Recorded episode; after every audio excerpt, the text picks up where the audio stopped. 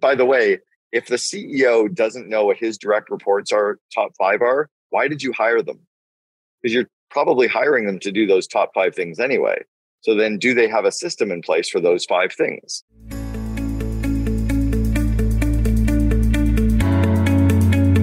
Welcome to the Second in Command podcast, produced by the COO Alliance and brought to you by its founder, Cameron Herold. In the Second in Command podcast, we talk to top COOs who share the insights, strategies, and tactics that made them the chief behind the chief. And now, here's your host, Cameron Herold. Yo, this is Christian D. Evans with Journey with Christian D. Evans podcast. Guys, thank you so much for tuning in and listening to our amazing podcast. This is where we reveal the top 1% of business concepts and systems and processes to scale eight and nine figure businesses. We interview top level eight and nine figure CEOs, business owners, and amazing TEDx speakers like David Meltzer. We got Nick Cavuto, Pascal Bachman, and so many others. And if you feel like this resonates with you, please share this with your friend, your family, and make sure you impact them as well, because we're trying to spread the message on those that do not know how to scale eight, nine figure businesses and talking higher level business concepts. So, guys, remember, enjoy the episode and be uncommon if you can.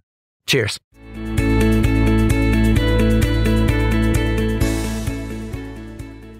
Thank you so much for tuning into Journey with Christian D. Evans podcast. I'm your host, Christian D. Evans, and boy, we have an incredible guest on today, man. We are so excited about having him on. Now, at the age of 35, he helped build his first $200 million companies. By the age of 42, he engineered 1 800 Got Junk, spectacular growth from $2 million to $106 million in revenue and 3,100 employees. He did that in six years. So are you going to listen to this podcast? You bet your ass you're going to, and you're probably going to share this with all your friends your family and your all your your top leaders as well. Now he has uh, best-selling books, Double Double. It's coming out in January. Second in Command, which we're going to be diving in here shortly. Also, Meeting Sucks, Vivid Vision, free PR and the Miracle Morning for Entrepreneurs. Just from saying that, you probably already know who my next guest is. And I'm excited. He has been featured in numerous different places. He is the CEO and founder of COO Alliance and host of the Second in Command podcast. Please welcome my next guest, Cameron Herold. How you do today, Cameron? Good, Christian. Thanks for having me. Appreciate it. Looking forward to this. Man, I'm looking forward to because we were vibing and I was like, man, let, us just start this podcast because we, we just got to run with this and let's just dive into it because you were saying some really good things right before, and you were saying how most leaders, when we're building these businesses, a lot of my audience, right? We are not trained on certain things, and we do this a thousand times a week. Mm-hmm. I love for you to just unpack that. You you mentioned like certain 12 skills that people are just don't, I'm not dialed in. Yeah, I'll give you I'll give you kind of a bunch off the top of my head that almost every single person listening right now is probably struggling with and they don't realize they're struggling with it. So every business owner, every manager runs meetings, right? We we we either attend meetings or we hold Zoom meetings or we hold in-person meetings or we do two-person or group phone calls. But we probably are in a meeting or running a meeting multiple times a day. And most of us have never been trained on running highly effective meetings. Most managers and leaders, most owners have hired someone. We've hired, otherwise, we don't even have a business, right? So we've all hired someone. We've all done interviews but have we ever been trained on how to do an interview? How to use open questions, closed questions, the pregnant pause, how to use torque, how to do reference checks, how to set up the room, how to reverse the sales process in the interview. Most of us know. So most of us have to manage our time, but we've never had any training on time management or project management. Um, most of us have to get results through people, but we've had no training on coaching or delegation or situational leadership. So there's all these core skills that if we would grow our people, they could grow our company. Right. So I, I call it almost the two ladders approach to business that I visualize every employee as climbing up two ladders, two 40 foot ladders right beside each other. And their left hand and left foot are climbing up the skills ladder. And their right hand and right foot are climbing up the confidence ladder. So you got to raise their skills, raise their confidence, raise their skills, raise their confidence. But if at any point in time their confidence is shaking, that ladder, they're not going to grow any more skills. If at any time their skills are shaky, they lose confidence. And our job as leaders is to grow them. And most of us have no idea how to grow people. So let's dive into this a little bit further because you mentioned a few there, uh, you know, like delegation, time management, coaching, interview you you were just telling me how you know you you were asking some some company and like hey where did you learn how to interview oh from my boss well how did he learn how to interview well just from figuring it out right and the reality is nobody really figured this i mean the structure of it there is a proper structure there's a wrong way of doing it and a right way of doing it please unpack that a little bit for us so there's a proper way to do everything there's a more efficient way to do everything there's an efficient way to walk there's an efficient way to cut a chicken there's an efficient way to you know, blow a balloon up. There's an efficient way to interview someone. So I visualize most entrepreneurs like flies banging their head on the window. We're going to try hard. We're going to try hard. Like, but all the flies end up dead on the windowsill. When if you step back and look, there's a door six feet to the right that's wide open. Why doesn't you just turn and go out the door? So I've always looked for the shortcuts. I've always looked for the cheat sheets. I've always looked for the easier path, right? And for me, those shortcuts and easier paths tend to be the systems. So I look for the easy to implement system.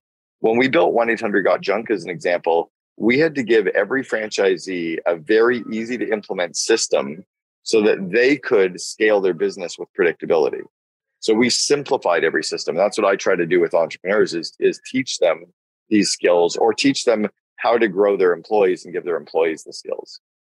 So most of our audience right now are at, at, like mid seven figures, right? Two, three, four, five million dollar run rates. They want to scale to that eight, mm-hmm. nine figure, of course, and they understand that. They've heard that. And you mentioned a few things.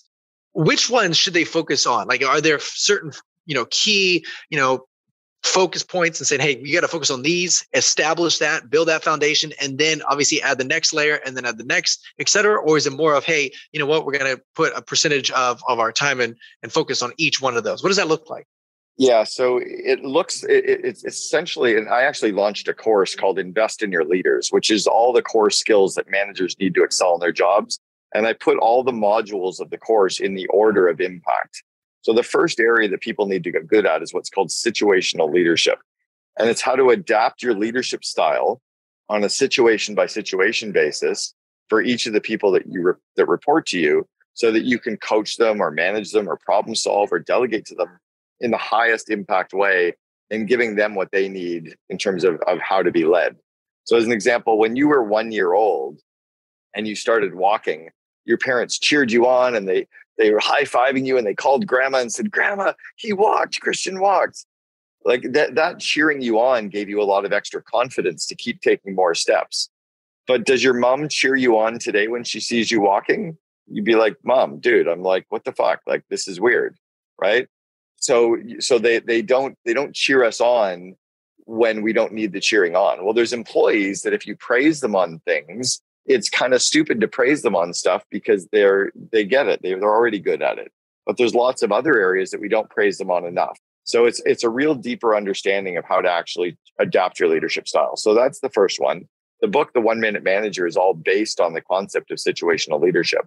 It's the, the core skill that every executive at starbucks gets trained in every three months. They get more training on situational leadership every three months just because they see it as so core. The second is coaching that you really, a leader needs to be good at coaching employees on lots of areas of the business, coaching them on time management, coaching them on interviewing, coaching them on handling conflict, coaching them on delegation, coaching them on using Slack, coaching them on their, you know, their job, creating better designs, whatever they do. But you need to understand how to coach someone, right? There's all, there's systems around coaching. Most leaders suck at that. Um, most businesses, when we're starting to scale, have to delegate projects to people so if you're not good at delegating a project and coaching the person you've delegated it to to get a result, you tend to get stuck in doing it all on your own. It's easier just for me to do it. That's because you suck at delegating and you suck at, t- at um, coaching and you probably hired the wrong people.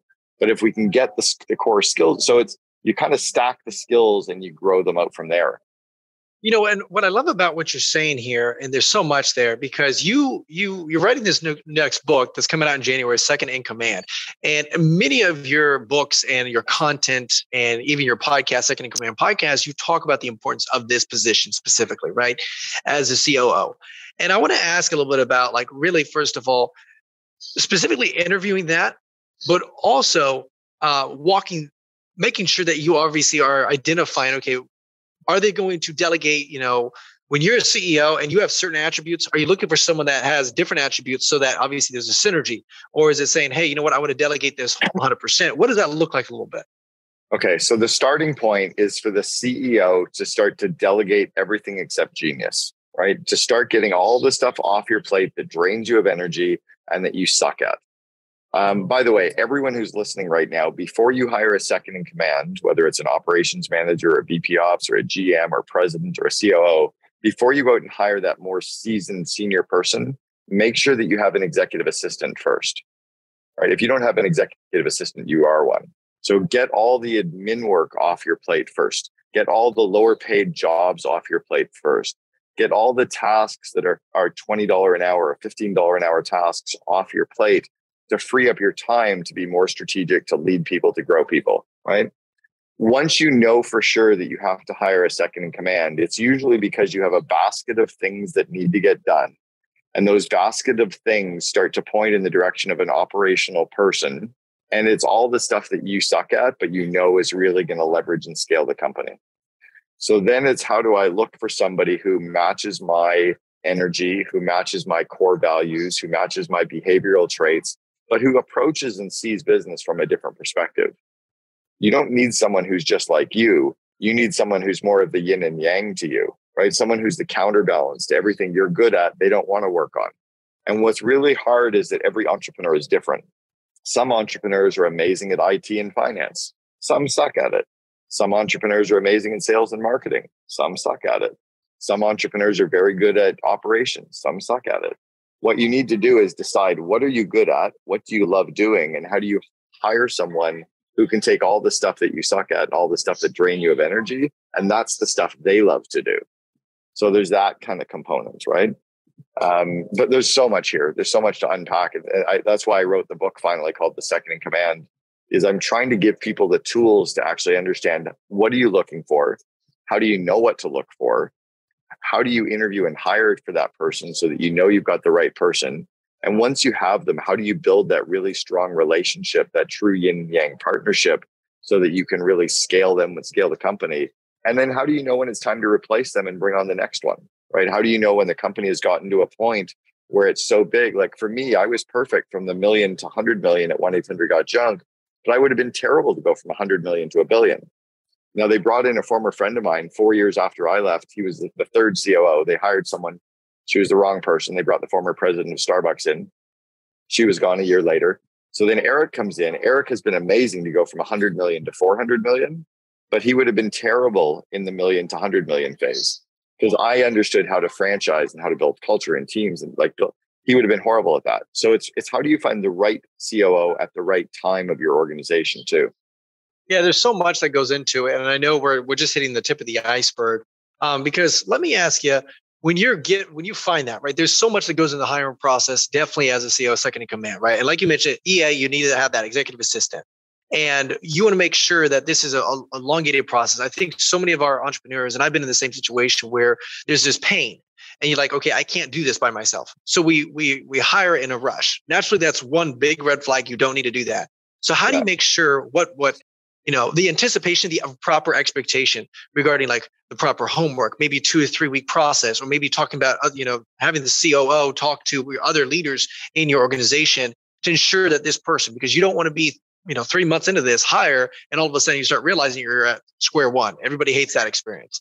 Well yeah and the reason that most people take 90 days to know if they made the right hire is they suck at interviewing but if you actually understood how to do job interviews understood how to, to profile a, re- a resume understood how to put a couple of hoops in place for the process understood how to use group interviews and the resume the video interview if you understood that process you'd have higher prediction on who you're actually going to be actually hiring right? But yeah, so, so again, it's the same thing. It's it's the blind leading the blind. I'm going to work harder. I'm going to learn from my mistakes. Learn from everybody else's mistakes. People have, have gone before you, have already done all this stuff and figured it out. Instead of being that radically self-reliant and rugged individual that you can do it on your own and try and learn from failure, fuck that. Learn from everybody else's failure. Fast forward your growth. So when you're find that person, go ahead. Go ahead. I, See, I learned that because my very first company I got involved in was called College Pro Painters. So I was a franchisee of College Pro when I was 20 years old. College Pro went on to become the world's largest residential house painting company. But every year they had 800 franchisees that they had to train. I was so terrified of failing that I memorized the 330 page operating manual and did everything it told me to do. So I was so scared of failure that I just did the shortcuts. And that's what showed me is there's almost a shortcut or a system for everything out there. So rather than trying to figure it out, I'll just do what the smart people are telling me. And I love that analogy, by the way, of the of the fly hitting the window. You know, you see those flies, and we're like, we're smarter than that, but the reality is we're not. we keep doing that, and we're like, oh, there's a you know, there's a door over here that's wide open. There's a window wide open. Why don't you do that, you dumb idiot? You know. so I really I love that analogy, by the way. yeah, it's there's there's a Family Guy episode of this fly trying to get out the window, and they're sitting on the couch going, "It's over there! It's over there!" They're like trying to tell where the fly where the window. Is. I'm like, dude, people business owners make it so hard for themselves and i and I, I i feel bad for them. So i'm kind of on this this rant about grow your people they'll grow your business right? It's it's why i finally had to launch the course is is my books don't give enough of the content and ideas and my people can't afford me as a coach. So you know it's how do i give give something out that's priced so affordably? It's irresponsible. I priced it at $750 a person like and they get lifetime access. Like if you're not going to pay $750 to grow one of your employees, you should probably fire that employee for real. Right. If you've got if you've got an $80,000 person, that's literally less than 1% of their salary. Pay 1% to grow them. It, anyway, I don't know. No, that makes perfect sense. I mean, because I mean, you like you said you don't know what you don't know as the ceo as those that are listening right now. And to have someone come in like cameron that has done extremely well that is literally laying this out at a very micro level because my next question here is when you do hire because in your in your second in command book you're going to be talking a lot about this the hiring process but also that that training system. But when you do hire that person what is that proper expectation? Because i've done this where i've hired someone and i'm like okay go figure it out. And i expect them to already know what they what i want. But i didn't obviously have that clear communication. I mm-hmm. learned from that obviously experience and i think a lot of people do this and we still do that and and uh, making sure that there's a plan of action right? There's a process. There's a system in place. Hey the next 90 days we're going to be meeting one-on-one. We're going to be talking about this. We're going to give you access to this. This is what you're focused on etc and, and reverse engineering that, and then obviously, you know, 90 days from here, you're you, you're really 100% rock and roll. What what does that look like? Yeah. Well, first, it's longer than 90 days. It, it usually takes six to nine months for a senior executive to get up to speed enough that they feel grounded in the organization and they feel that they're true, like even the year mark where they feel like they really feel comfortable. It's like starting at a new school. You don't feel like you're you fit in in a new school until you're there for your second or third year. It's very similar when you come into a bigger company because you don't know all the people and the teams and the idiosyncrasies and the history and the culture and the core values and the, the customers and the language and the short, you know, the, the TLAs, all the three letter acronyms, like, right? You don't have any of this, this IP. So the proper onboarding process of a senior executive, very different from an, um, an entry level person, but a senior executive that's coming into a job, let's say you're hiring your COO, the first 30 days is for them to sit in and observe in as many meetings as they can watch the board meeting, watch four leadership team meetings, watch some call center meetings, sit in on the marketing meetings, sit in on some job interviews, and have a notebook and scribble down notes. And just keep writing down notes of everything you see. Concerns, opportunities, almost like a, a 30 day SWOT analysis being done. And say nothing. Meet with every director, meet with every manager, do skip level meetings, get to know people, who they are, what that turns them on, what excites them, what their passions are. Like get to really know people. Coffees and lunches and breakfasts with as many people as you can. So the next 30 days, the next 30 days, what happens is you're actually taking all the areas that you've observed, all the notes that you wrote down in your notebook, and you start stress testing all of those based on the highest order of impact. So take the projects you think could make the most impact of the company and go and ask people about what you see. Hey, I saw this. I want to pick your brain. Hey, I saw this. I was thinking of that. What do you think? So month two is all about stress testing and digging in and, and learning more about some of your ideas and assumptions. Month three, you start pressing play on the execution side of things. And you never, ever, ever make a recommendation on hiring anyone or firing anyone until month three because you don't have enough industry IP yet. You don't understand the company yet. You're tending to rely on your biases or wanting to to run and do something, you really have to resist the urge as a senior person to make any of those decisions until the third month that right there is so important. So basically, what you're saying is, do not give them the the the the, the, the driver's seat until the third month because they are not in their head right? Like you mentioned they come in with a different even though they may be skilled in that or whatever it may be and they've been previous coo the reality is don't do that because of course they are not familiar with your ecosystem your culture your systems your process etc that's a really really solid point. I, I appreciate you saying that and, and they also ha- they also haven't built up enough of a trust. They haven't done enough deposits into the relationship bank with all the people they need to have the relationships with so that when they make the tough decision they're not the asshole. You know it's it's the classic step monster idea right? When when when a guy and a woman get remarried and all of a sudden the woman becomes the step monster it's because she tends to overparent too quickly and the kids don't have a good relationship of trust with her. She's probably parenting correctly she's probably making all the right decisions in, in parenting but there's not enough of a relationship there to respect her so you need to work on the relationship first and really understand stuff first to understand the full picture first and then after you've built the relationship and trust, can you start to be the one who's making decisions? You're killing me with these analogies, by the way. These are some really solid analogies. I don't know where you come up with them, but they're really spot on.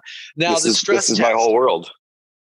That's awesome. all I think about. Now, I want to talk because because you're you're very good at culture and i'm always intrigued by because you, you, mentioned skills and confidence and you mentioned that of course growing throughout your business but when you are scaling to eight and nine you have 3100 employees you're not able to build that really really dialed into each individual right and knowing them at a very micro level. So you have to really rely on your first tier and your second tier and your third tier leaders a little bit and so i'm curious how do you integrate this culturally uh, into the dna of the company so the, the core is to make sure that you first craft a vivid vision that describes your company three years in the future. Right? What does your company look like, act like, and feel like three years from now? And it becomes a four or five page written description of what your company looks like, acts like, and feels like in the future. That becomes the starting point that you start to align people with, and you only hire people that are excited with that. Second is you hire people and fire people based on the core values. If people are breaking the core values, you get rid of them. But when you've got people aligned with your core purpose, your BHAG, your core values, and your vivid vision, it's very easy to start having that cultural pull. Right? Culture is not about the, the perks. It's not about the free massages and the free lunch. It's about that deep obsession with core purpose and goals and holding people accountable and then praising on the core values and really kind of exhibiting that kind of stuff. That's really what it's based on. So that's that's the first part. The second part is when you start firing people who are inside of your company because they're not getting results and they break the core values, when you're willing to make those tough decisions, it really raises the bar. It raises the game where people are like, hell yeah, I only want to work with A players anyway. But if you let the C players stay in your company, the A players feel like they're second class citizens. Your A players are racehorses, B players are workhorses, C players should go to the glue factory. And you have to look at getting rid of those seeds. And that's where culture culture really starts to permeate from there. With your experience being able to raise, you know, uh, you know, and scale many companies, how fast can you identify a, a C player? Can you identify that like in the interview process? You're like, okay, hey, this is not going to be a fit for culturally and value and you know within within your company, or is, does it take a little bit on like 30 days or so? I'm just curious from your experience. No, well, if it takes 30 days, you suck at interviewing. Like again, I, I I'm not going to make a job. It's too fucking important what we're building to make a job offer and then waste 30 more days and start the process again after telling everybody else no. So what I do is I cast a big net. I bring in all the potential resumes that I can. I don't look at a single resume. I email everybody back who sends a resume and I say, thanks for your resume. I'm not going to read it yet. Please send me a two to three minute video of why you want to work here and how you can make the attached vivid vision come true they'll read the vivid vision and they're either going to love it or hate it. Then they're going to reply about that vivid vision. If I like the cultural fit of their video, then I'll look at their resume to see if they have the skills to match some of the culture fit. Then I'll bring them into a group interview and I'll interview four to seven of them at the same time over Zoom or in person to see who I vibe with and who the right cultural DNA is. And usually two people rise to the top. And then you don't even interview the other five you bring the two people in for the very in-depth SIDS interview, the, the skills interview, you know, and then you can kind of proceed from there. Most companies aren't willing to do the work, so they just say it's hard to hire people. And the other part is great employees are never going to go work for an average company. Like let that sink in. Great employees, A players will never work for an average company. So if your company is only average, then at best you're looking at B's and C's. You're not even close to looking at A's. Yeah, because correct me if I'm wrong. By doing all these these steps, right, right there, almost eighty percent or eighty five percent of people will obviously weed themselves out. They will not do the video. They will not respond to your email. They will not do this stuff. And it's like, cool, wonderful, right? They yeah. didn't take your time. You didn't have to interview them. You didn't take any of your energy. You didn't have to look at their their their resume either because like, you know what? It wasn't a good fit. They self-selected, which is cool. I'll give you, wanna, I'll give you an example. Here's an example. Years ago, I was recruiting a, sec, uh, a, a C or a, um, an executive assistant, and I wrote in the job posting, working for a very manic, slightly ADD executive assistant. You know, I need a slightly less ADD, very process focused DA. And then uh, seven or eight sentences later, it said, at times I'm fucking overwhelmed with whatever. And I go, oops, there it is, my first F bomb, you know, but at least I get it out of the way. I had people coming say, like, reply back going, I can't believe you swore in a job posting. I'd never work for you. Delete. I can't believe you swore. Why would you do that? Delete. I fucking love that you swore. You'd probably be an amazing boss to work with. Who are you? Hmm, let me read more about you. Because I don't love that I swear, but you know what? If I try to hide who I am, they're going to find out 90 days later too. So I want them to know everything about me day one so that I push half of them away and I attract the other people like a magnet. I only want, like Steve Jobs used to say when he would show the wooden prototype of the Mac, he said if he didn't see the twinkle in their eyes, he didn't bring them in to see if they had the skills because he didn't care if they had the skills. I need people vibrating in their seat. And then those people, I'll see if they have the skills. That's where culture comes. That's how we built 1 800 Got Junk. We ranked as the number two company in all of Canada to work for. It's because we obsessed about scaling culture and hiring the right people who had the skills because they'd done it before. I also don't want to hire a bunch of MBAs that know how to do something. I want to hire someone who has done it before. I'm not looking for book theory, right? I'm not looking for like, oh, I can do this. I can do this. Have you done it before? No, but I can do it. Fuck that. I need somebody who's done it before. And most of those people are working somewhere. Most good employees already have a job. You need to go poach them poach them, go out there and hunt them. I like it. I like it. And uh, because that's really what it comes down to. A players, they want to attract other A players, man. That's awesome. I want to ask you because I had this situation where I was talking to a friend of mine. He was running at about a six million dollar run rate. Uh, he hired a COO. They were really rocking and rolling. They were hitting. They were going to you know scale to eight, mid eight figures. I was like, man, this is exciting. That's awesome for you, man. And then all of a sudden, the COO decided to find another position at another place. And all of a sudden, all that momentum, all that thing, right? Now all of a sudden, the CEO had to position very quickly and say, okay, what's the systems what's the process i don't even know her role how's this operating and he had to take on that responsibility and the thing was and, and you know I, I want to ask because there are certain circumstances where you cannot control that. Where you COO, the second in command, they do have a lot of operation systems, right? They're they're kind of pushing everything. But yeah. I'm curious how uh, let me ask you how do you build systems around that? Whether you know documenting it of course sops et cetera to ensure that when that does happen when there is the unexpected uh, you know happens to ensure yeah. that the, the ship is, is consistently moving forward.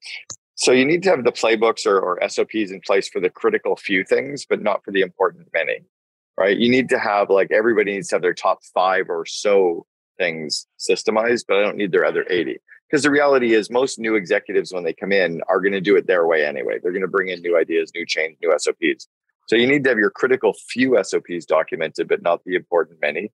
Second thing is you need to make sure that the leader is always growing their people right? If the leader's in a command and control that's when you have risk.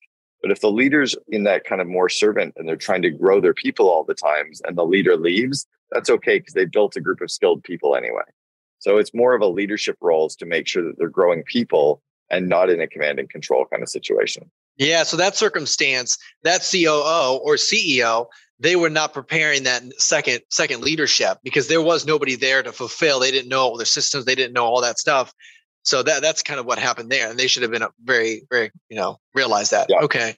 And and then you so you talk about the top five. What are those top five? Would you say are those like SOPs or baseline things that they need to? It's it's all it's, it's, what, it's yeah, it's for you in your role. What are the top five? God forbid, like you know, if if you quit your job or you died tomorrow, and we needed your podcast to keep going. What are the top five things that we need to make sure happen? You need to know that about every person, right? What are the like? Yeah, and by the way, if the CEO doesn't know what his direct reports are, top five are, why did you hire them?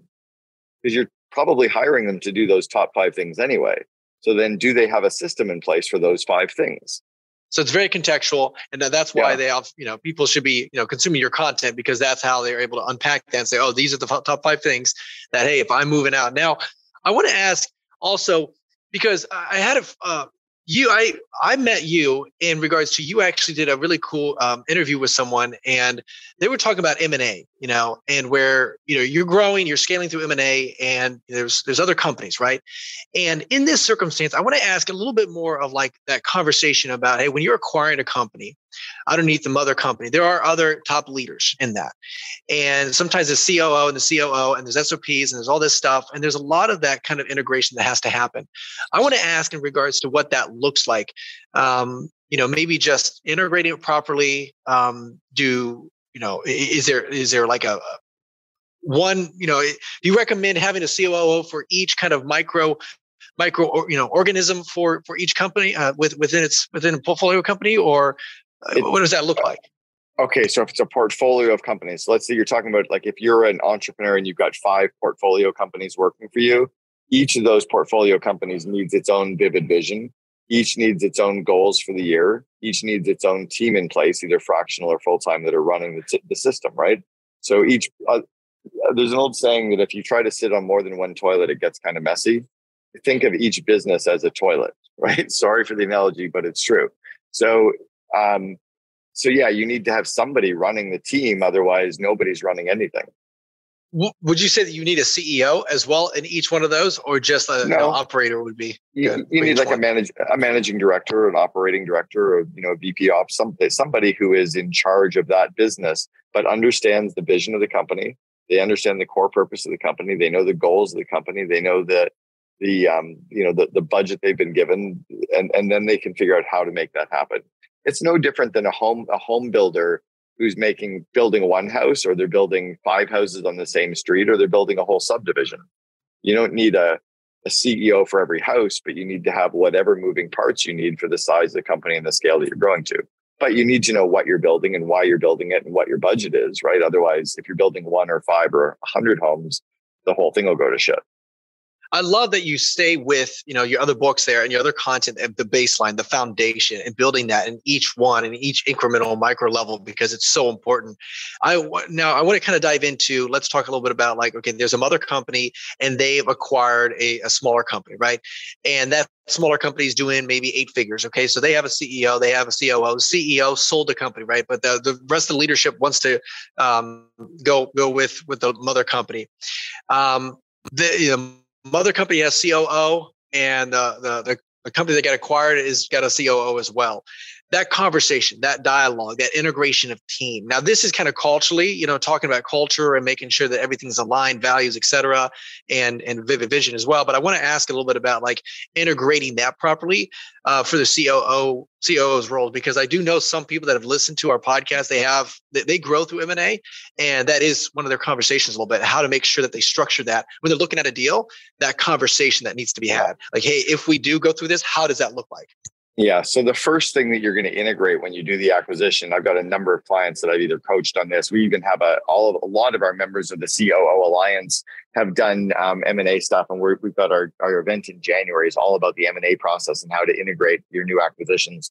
So the first thing that you need to focus on is not the systems. It's not making sure they're using the same software. It's not the same accounting system. It's not them showing up to the meetings.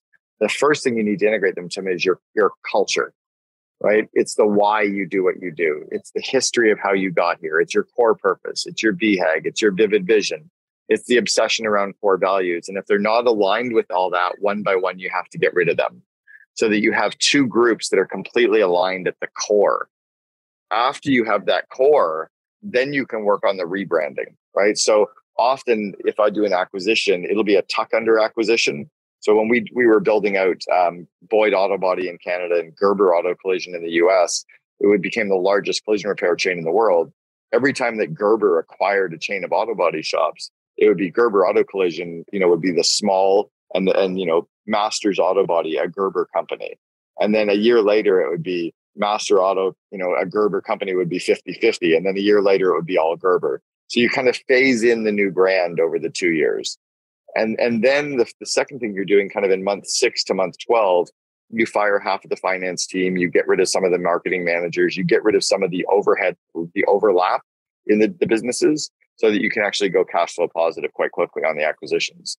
But it's it's less about what software we got them, what systems are we using, and more about can we culturally align people and we can can we get rid of the people that aren't the right fit, and then can we get rid of the waste is it a compromise of culture? Like hey you know what? We like this these people's culture and let's compromise on what that looks like or is it more of like hey this is the mother company this is the culture and we have to align. If you don't align then we obviously are getting rid. Like what, what does that look like? Is there is there a compromise or not really? I don't think it's i don't think it's a compromise. I think it's more it's an evolution. You evolve right? Like i'm i'm remarried right now and my new wife is very different from my uh, my prior wife. So I'm. It's not like I compromise to be with her, but I definitely I eat healthier. I I exercise more. I did breath work this morning. I'm like, oh shit, maybe I'm living healthier. Is that a compromise? No, I'm probably evolving.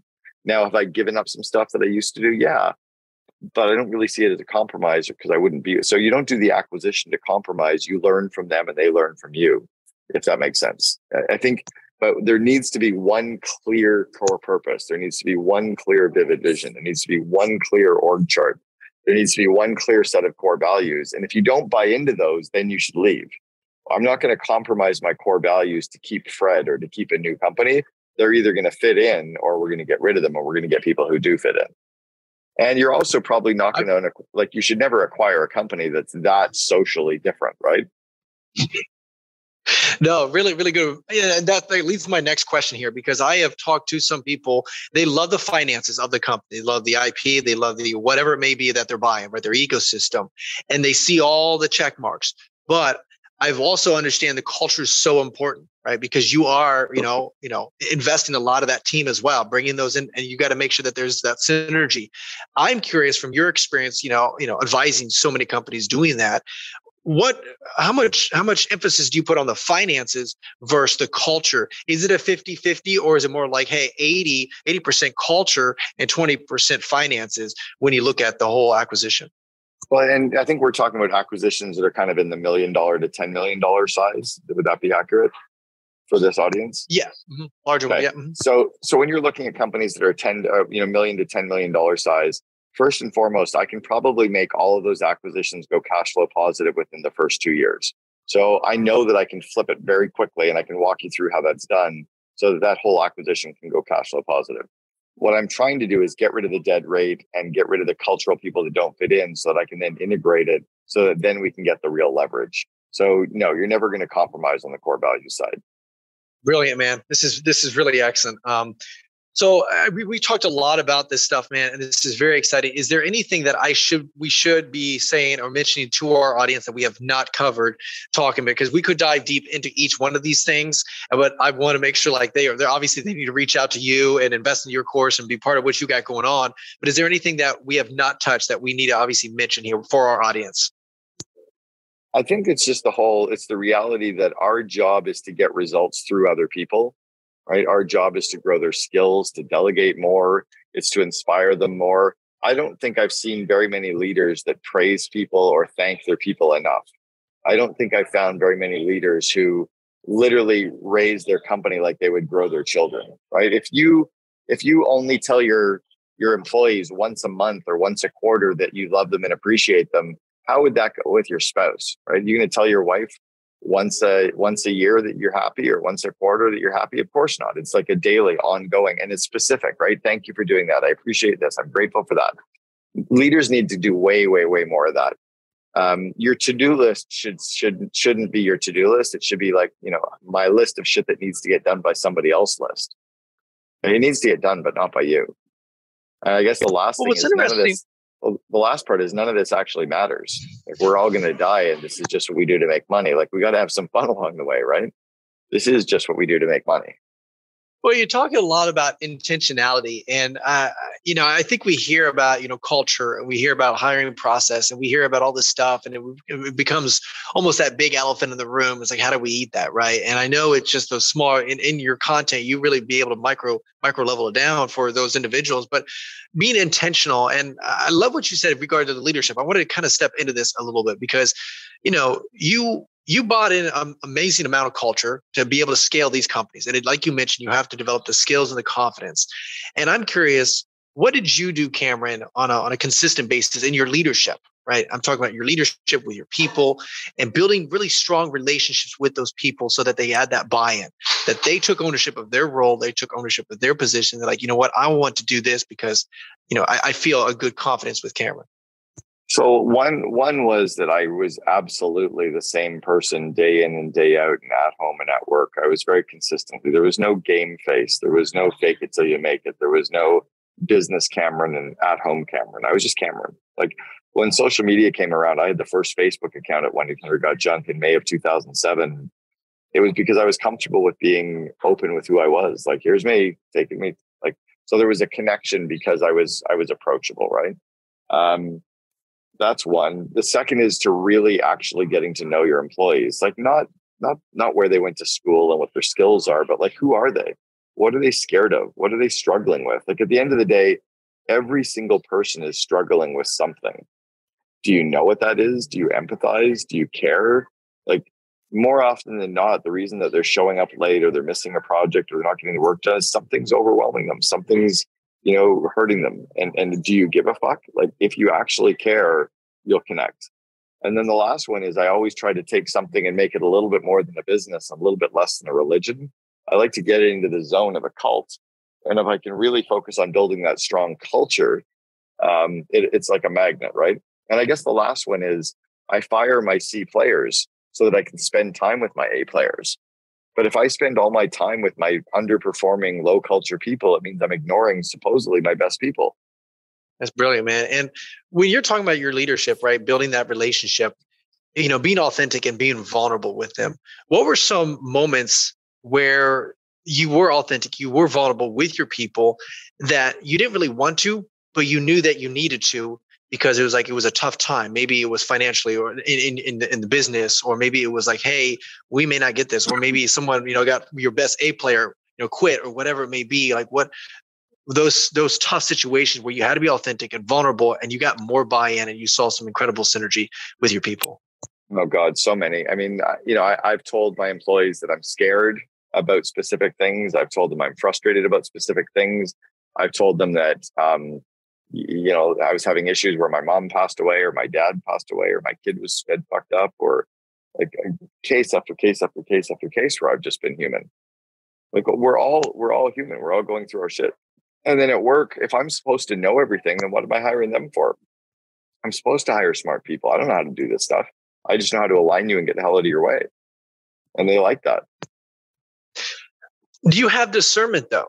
Do you are there certain things that are offline where like hey i'm not going to talk about this or is it more of like hey i'm just going to be just cameron herold this is who i am 100% regardless.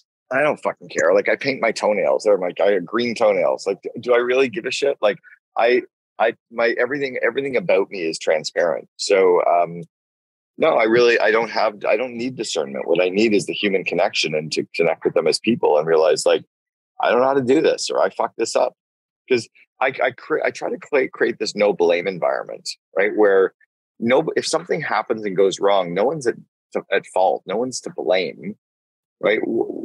That I want to create a, I want I want us to find the system that's missing or the system that's broken. So it's okay for me to go, I don't know how to do this. They go, oh, I do, or I can help you find somebody, or do you want to brainstorm around that, or or if I go, I'm I'm frustrated with this. What do you guys think? They like being included in on that and that's yeah. how you build that culture that empoweringness and, and, and that, that, that cult uh, cult kind of structure. You mentioned empathy and i want to ask you cameron throughout your journey what was one skill that you had to work on tremendously that you did not like it, what, it didn't come naturally to you but you're very proud of now?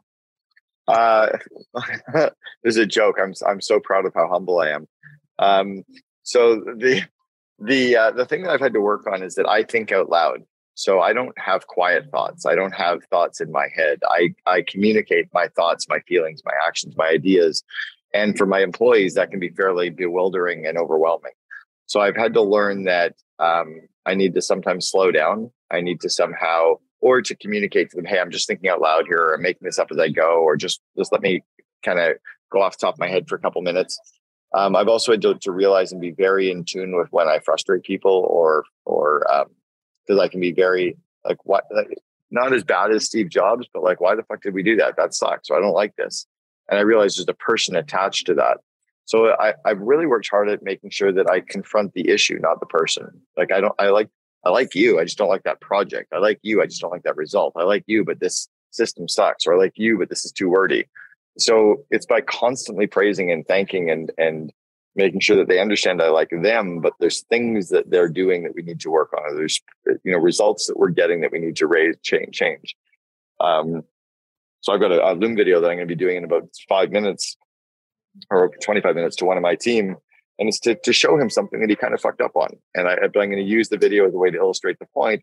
I'll be like, hey, dude, I just want to show you something. You totally fucked up on this, but I love you. I just want to illustrate a point over Loom. It's going to be easier for me to share it this way, and I'll fuck it up if I type it. And then I'll show him. But by me delivering it to him in that way, he at least realizes it's a safe container that he did something wrong, but it's not like a, it's not a job at risk. You just just fucking change it next time. I love what you said there, and it, yeah, because I was going to ask you this because I always found this so interesting. Because when you are at an eight and nine figure, you have C suite level, and we know like diversification is very important, diversity in thought and so forth. However, though, that means that there's there's there's difference of opinion in that situation, right? But sometimes you, at the end of the day, the CEO or the managing partner, whoever may be president, has to make a decision. And at the end of the day, they all have to align and say, okay, we're all going for that vivid vision, right? That whole concept, right? Yes, my idea wasn't picked. Dang. But like you mentioned, I think that's very valuable. And that's something that you had to learn. Do you feel like you're still learning that? Or do you feel like that that's something that's um, that you, you just had to become very intentional, become very aware? No, I've I've I, I learned that pretty early on. I mean, I had 12 employees when I was 20 years old. I started my first operating company 35 years ago. So I, I that's that's old hat to me. Um, what I don't do is it's not the autocratic dictatorial. It's my way or the highway. It's just at at times my, I'm like, okay, that's cool. I got all your ideas. Thanks for all the input. I'm going to make this decision. Or hey, I got all your ideas. What do we think will be the decision? But I let them know if this is a consensus decision or if it's a one way unilateral decision. And that if they know that going in, then they're okay with, with, you know, making that decision. But sometimes it doesn't need to be my decision. Sometimes I want the group to, to figure stuff out. Um, but if I decide to make the call, sometimes I go, Hey, I'm making the call on this, but I'm also willing to live by the sword and die by the sword if I'm wrong or there's another way. But I'm not, I'm never like obtuse and like dictatorial about it. My fucking company, so we're doing it this way fuck you, dick. Like, you know what I mean? There's a there's an art behind that. You just have to learn that. Speaking of art, when you're dealing with your team, because I've had situations where I had to talk tough with my team, but they appreciate it because they're A players and they raise to the occasion, which I really appreciate. However, there were some people, they are A players, but I had to come in and approach it empathetically because I knew that they were they were downtrodden, right? They were just kind of beat up, their life hit them, whatever. And I knew and so I'm curious, Cameron, with your with your experience, right? Being in tough situations, probably things, you know, blood boils, right? You know, you know, heads hit, right? I'm curious, what do you do to help yourself make sure that you're you're level headed that you're when you're coming in like you mentioned just certain things but are there certain things that you put in boundaries maybe some breathing techniques maybe some th- certain things to make sure that you're thinking logically and that emotion doesn't come too much and you you destroy the, the morale or the culture uh, and the synergy well, there's a there's a couple things. One is I remember, you know, the first two modules for my course are situational leadership and coaching, and what you're just talking about is it applies with both of those two things. So I tend to default back to this system that I just know how to use. It's become the unconscious competence, right? Um, second part, I guess, for me is like I realize like if I do anything that destroys the energy of my group, it's going to take a, a month to recover from that. So my role is the chief energizing officer. CEO is chief energizing officer. I need to inspire and grow their confidence and grow their skills, not get all pissy and rant and rave. And, you know, that doesn't do anything. So I need to, to, to look at what are the things that I'm doing. Am, am I raising the energy? Am I raising the confidence of the group? And if I'm not, then I need to work on that. So it's just become kind of the unconscious confidence, I think. Again, like I'm always trying to build that cult. So what would a cult, you know, a cult leader do? Not yell at people. You just kind of somehow align them and inspire them and then get out of their way. I love this, man. I love this conversation because you, you're just you're just knocking out some some amazing, amazing stuff there. Uh, Cameron, I really appreciate you being on here, and I, what I really appreciate is you going out there and doing what you needed to do, and now being able to take all this information that you've learned from your own trials and errors and failures, but also amazing successes, and now be able to help and impact so many people. And uh, you know, just seeing the the work you're doing, I really appreciate being on our podcast, Cameron. For those that want to reach out, they're like, oh shit, I need to optimize every aspect what, what you just said and they want to consume your content how do they reach out to you how do they be part of what you got going on my man I think the the shortcut for this audience for sure, they should all be signing up a few of their managers to the Invest in Your Leaders course. That's the no-brainer starting point, right? For the price and for the skills that are covered. When you grow your people, they'll grow your business. That would be first. All five of my books, my, my sixth book will all be available on Amazon, Audible, and iTunes. So those are all out there. Um, and I would say the starting point book for people, I would start with Vivid Vision as number one, probably Double Double for number two. If you're looking to hire that second command, yeah, then read the second command book. That would be my two starting points. And then if your company's at least 5 million or greater and you have a second in command, take a look at the COO Alliance for sure. Awesome. And guys, those links will be in the description below. I'll put everything down there. Also, his LinkedIn account as well as his podcast. So you guys can consume that content, be part of his ecosystem. He's got tons of content out there. And again, Cameron, I really appreciate you making the emphasis and being on the forefront of talking about this stuff because again, you know, we don't know what we don't know, right? Business owners don't know what they don't know. And so you're in a situation where you focus on the wrong thing at the wrong time in the wrong sequence. And what you're basically saying is, hey, I've already been there, done that. I'm laying this out. I know exactly what the path looks like. You might as well learn from me instead of going out there and you know being the stupid you know fly on the wall, right? so, uh, Cameron, uh, I always love you. Uh, appreciate you being on here. I always love to ask my guests before I let you go fully. Is there any last words of wisdom that you'd like to share with our audience? I think it's just to remember that none of this actually matters. We're just, you know, we're just all walking each other home. So like have some fun along the journey, right? Have some fun and remember this is just what we do to make a buck.